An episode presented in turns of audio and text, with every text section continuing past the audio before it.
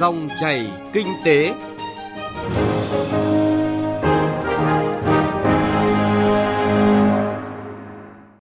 Xin chào quý vị và các bạn. Chương trình Dòng chảy kinh tế hôm nay, chúng tôi xin chuyển tới quý vị và các bạn các nội dung sau.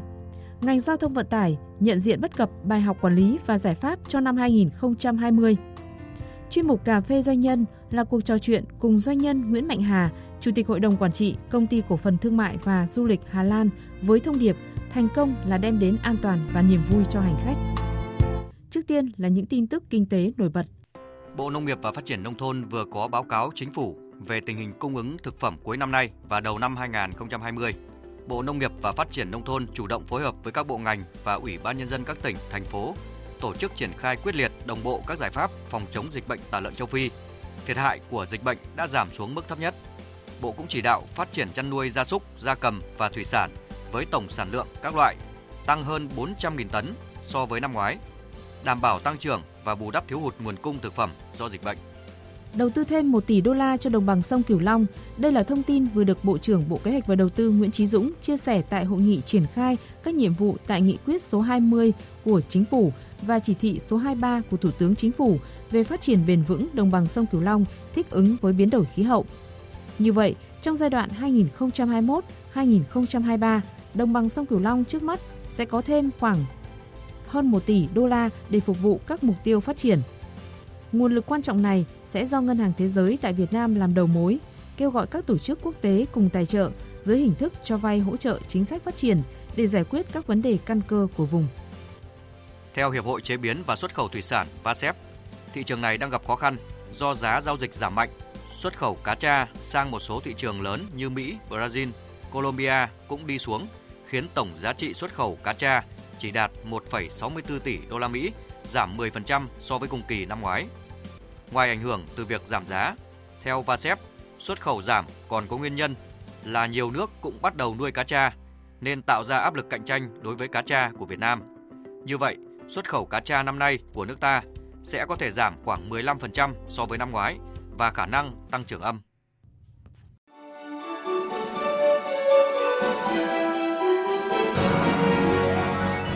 Dòng chảy kinh tế, dòng chảy cuộc sống.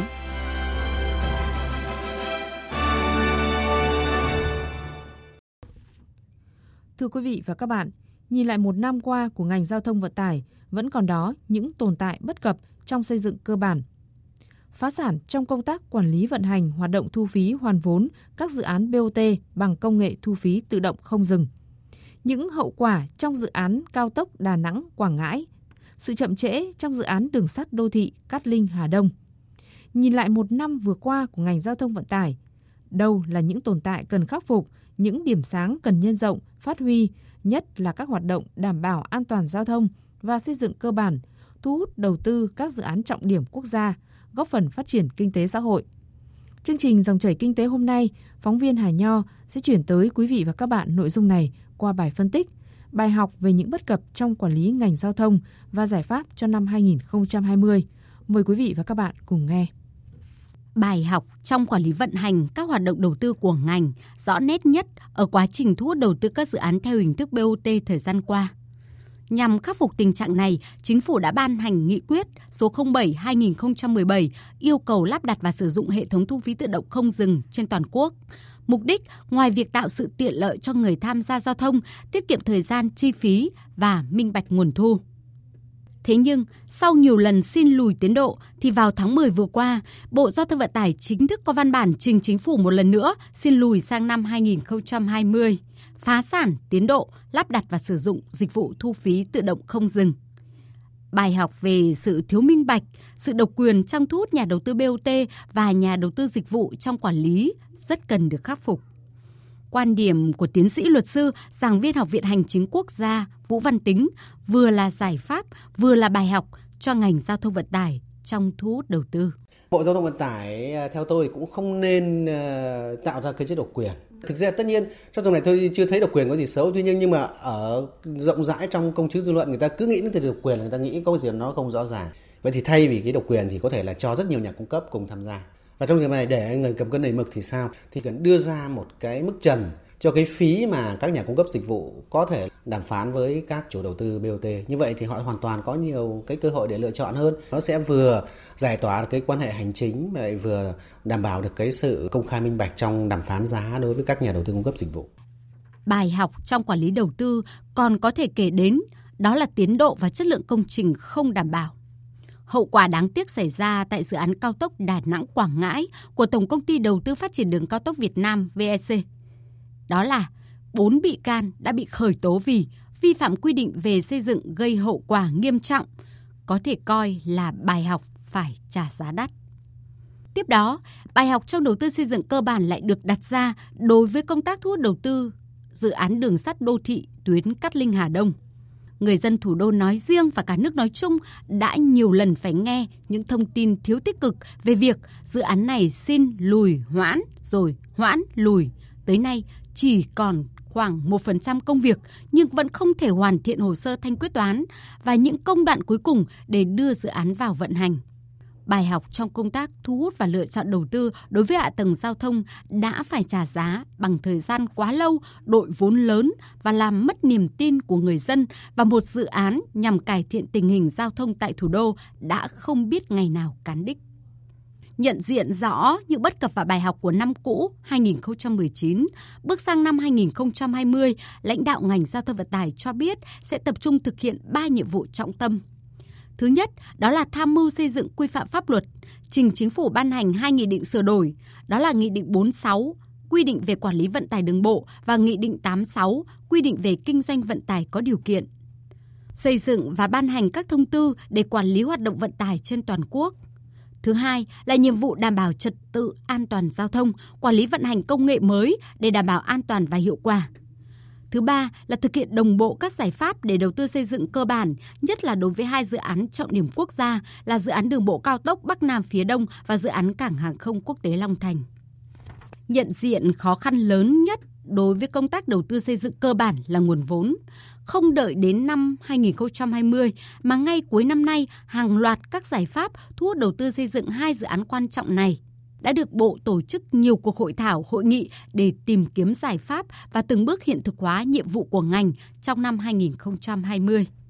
Một trong những giải pháp cơ bản quyết định được đóng góp từ chuyên gia kinh tế Nguyễn Đình Cung để giải bài toán nút thắt hạ tầng, đó chính là thay đổi tư duy để thu hút nhà đầu tư rất bền vững phát triển nhanh. Nhà nước phải tạo ra cái phát triển hạ tầng những điểm nghẽn ấy nhà nước giải quyết ấy. chúng ta tiếp cận thách thức truyền thống tức là làm theo quy định có những quy định này quy định khác thì theo tôi là nó sẽ rất kéo dài. Trong thời điểm này nên có những phá vỡ là chỉ định này những cái trường hợp đặc biệt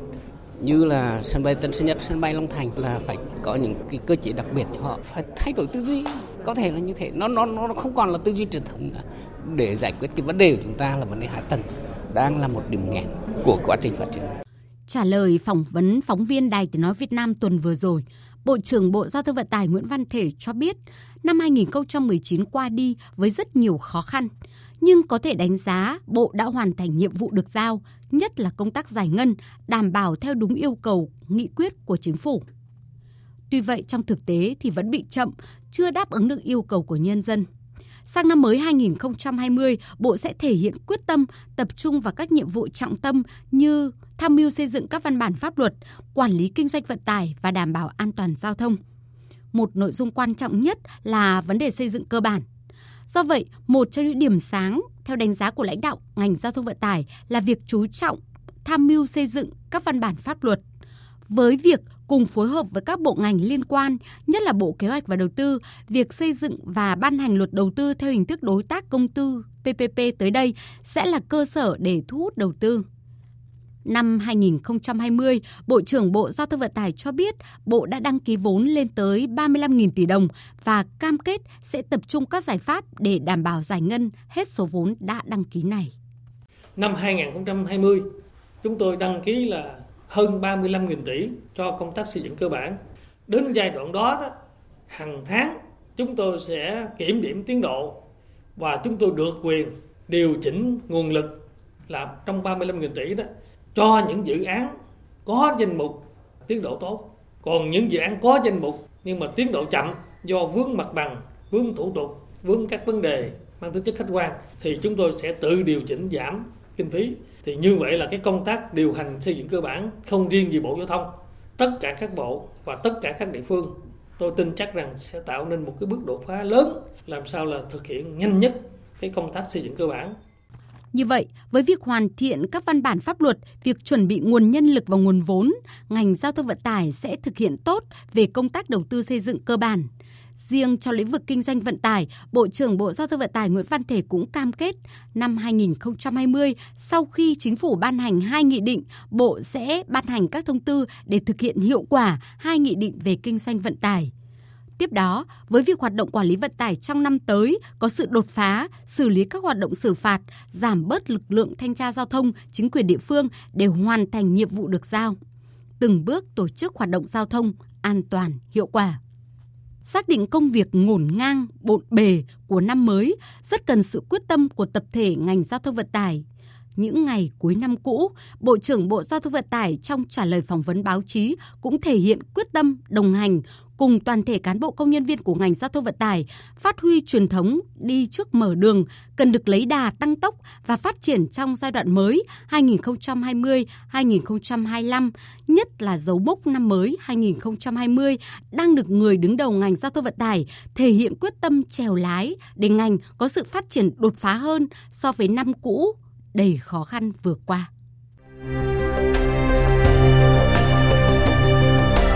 Cà phê doanh nhân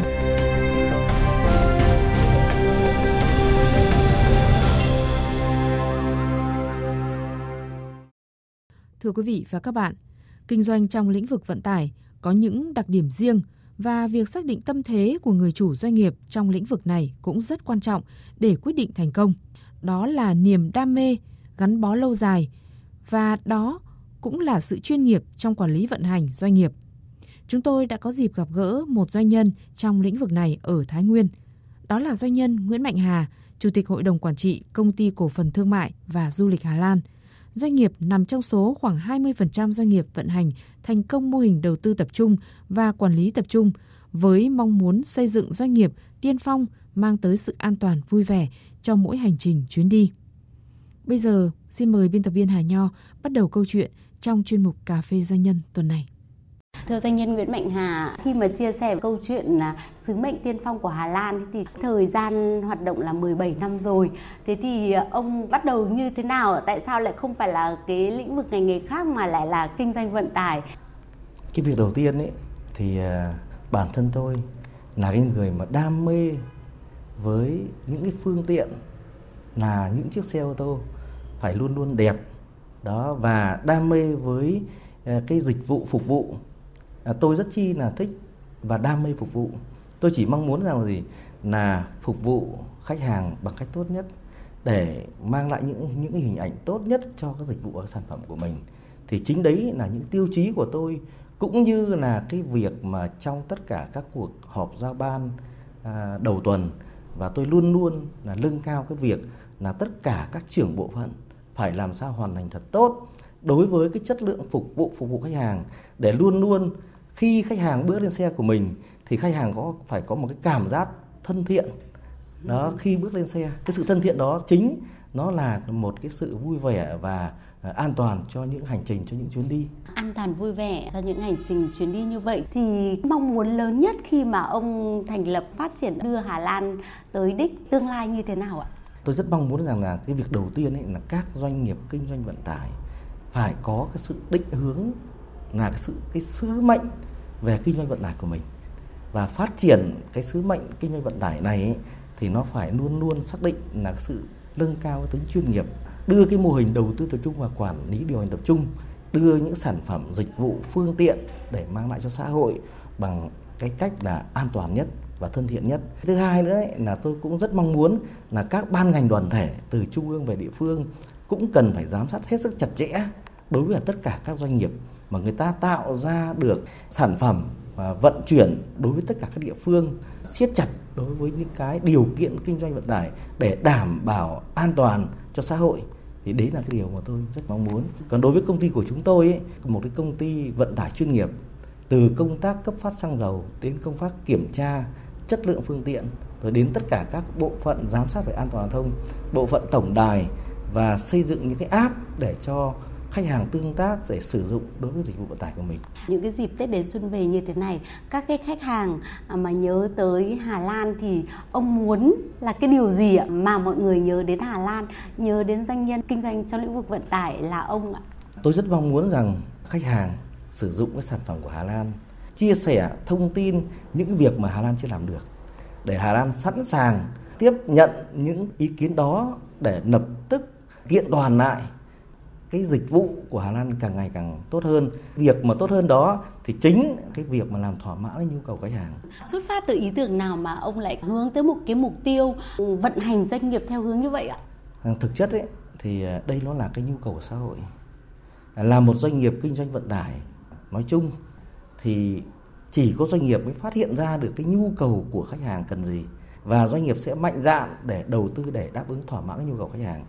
Tuy nhiên trong cái việc đầu tư, trong cái việc vận hành cái dịch vụ vận chuyển khách của mình thì rất cần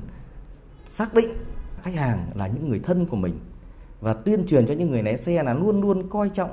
khách hàng là những người thân, là những người như gia đình của mình để chúng ta phục vụ lẫn nhau. Cái thứ hai là gì? Là từ cái điều đó thì mới có thể làm thỏa mãn được cái nhu cầu khách hàng.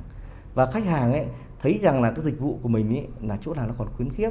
thì cần, doanh nghiệp rất cần cái sự thông tin kịp thời để doanh nghiệp điều chỉnh từ những à, hành vi của người lái xe cái phương tiện thì để doanh nghiệp biết và doanh nghiệp điều chỉnh để mang lại một sản phẩm tốt nhất thì chính là gì cái tốt đó là mang lại quyền lợi cho khách hàng. Thông điệp là mang lại cái tốt chung và đảm bảo an toàn vận hành như vậy thì ờ, cái việc mà chăm lo chế độ chính sách cũng như là bảo hiểm xã hội ờ, để cho người lao động gắn bó lâu dài với Hà Lan là gì ạ? À, hiện nay là Hà Lan đang có trên 400 lái xe